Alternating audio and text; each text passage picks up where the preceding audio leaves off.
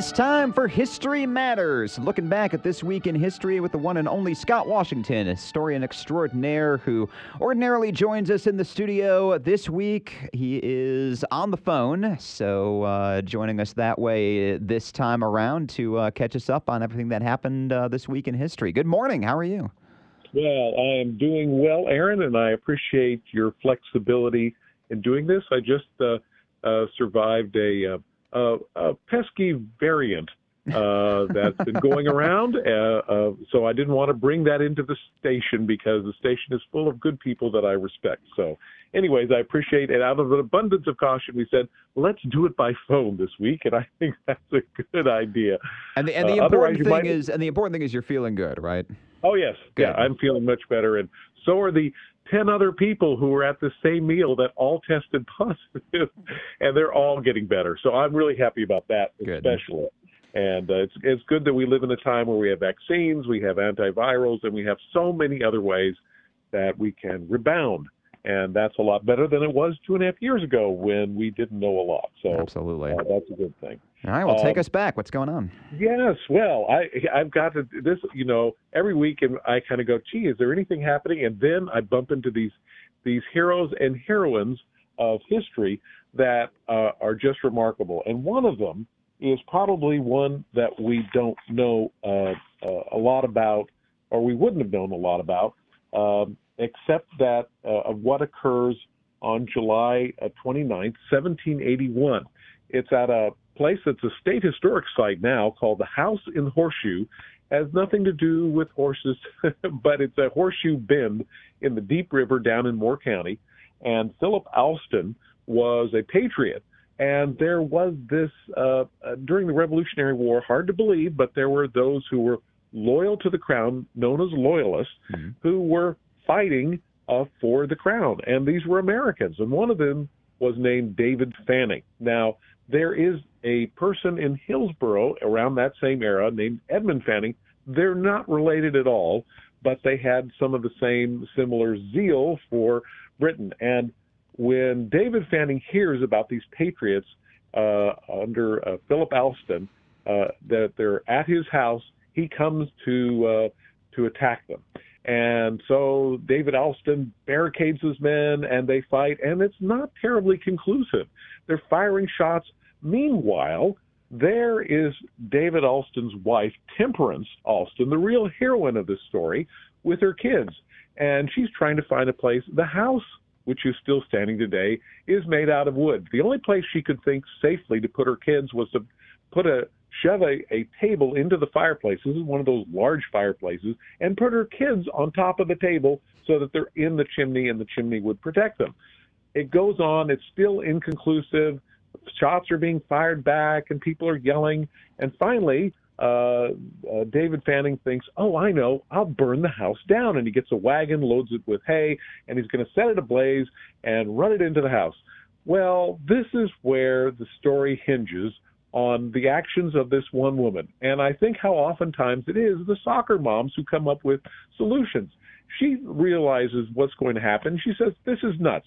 She pushes her husband out of the way and at great risk to herself opens the door, comes out and startles everyone and says, Enough, enough. We're not going to do this anymore. And peacefully ends this ridiculous conflict of people shooting at each other. And the war will continue. And of course, uh, David Fanning will eventually go into Hillsborough and he will kidnap uh, the governor uh, later on. But that was then. So you can still visit this house, and I got to admire that it's oftentimes these soccer moms, or I'm not sure they were playing soccer back then. Probably not, no. But, but who's the real heroine of the day by saving uh, that house that you can still visit today. Uh, it's a state historic site. So hats off to Temperance Alston.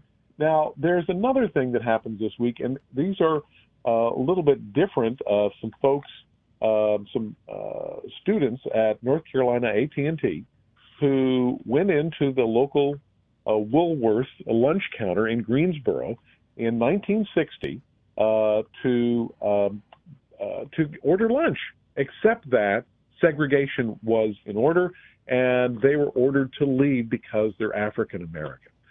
So they protest and they say, no, we're not going to leave. And other people begin to join this.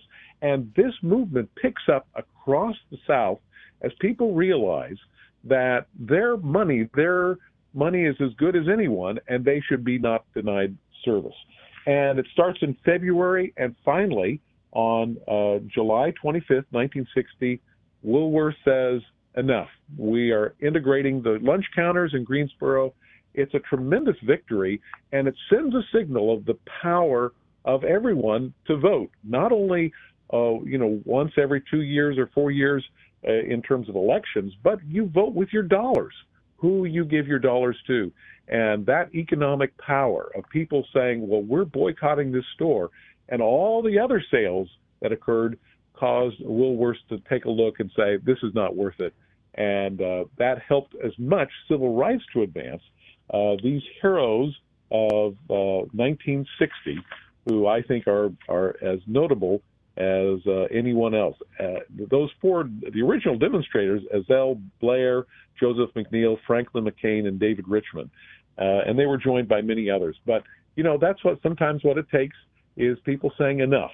this is ridiculous uh, we need to put a stop to it. So my hat's off to them. Now, here's one that I think is really interesting, and it was not an honorific title, um, and it goes back to if anybody ha- uses the post office, then we can have our hats off to the first Postmaster General Benjamin Franklin, uh, who was appointed to that office by the Continental Congress July 26, 1770, uh, uh, and you've got to understand that, I'm, I'm, sorry, it wasn't it was 1778, but uh, Benjamin Franklin, uh, this was not an honorific title. He had actually been doing this in Philadelphia. And he did it, uh, and there was some self interest involved because in Philadelphia, under the British, um, as becoming the postmaster general for Philadelphia, he improved uh, the transmission of mail but he also got free franking privileges for his newsletter and his newspaper, which was great. That meant it got into more subscribers' hands. And then the British were so impressed that in 1753 they said, gee, would you mind uh, uh, taking this on in terms of the, all of the colonies? So for the next 20 years, from 1753 to 1773, Benjamin Franklin is the one who is organizing an efficient way of making sure that mail is delivered. And of course, this becomes absolutely critical when it comes to the Revolutionary War in terms of information being passed, and even before this. I think the British were upset that they made him the Postmaster General by the time that rolled Well, around. eventually that happens. They realize, oh dear, what did we do? but, you know, I don't know that I've ever seen a, a picture of Benjamin Franklin in the U.S. Post Office, but maybe we should because he helped to ensure that that free uh, flow of public information – uh, that we treasure today and as much as part of what we think of as America uh, as anything else in terms of uh, the free communication of ideas, the ability to share that. And, and this also comes down to anniversary cards and birthday cards and well wishes and congratulations or condolences. All of this being sent across the mail. And of course, now we have electronic ways to do that through the internet. But all of this comes back to Benjamin Franklin thinking in terms of a system. How could it be done uh, more succinctly than anybody else? And I find that pretty interesting. And now, that, and that is, that uh, yeah, we gotta we gotta wrap up. But that is how uh, okay. uh, history matters. Scott Washington, as always, hey, thank you so much. Thanks so much. Really appreciate it. Take care.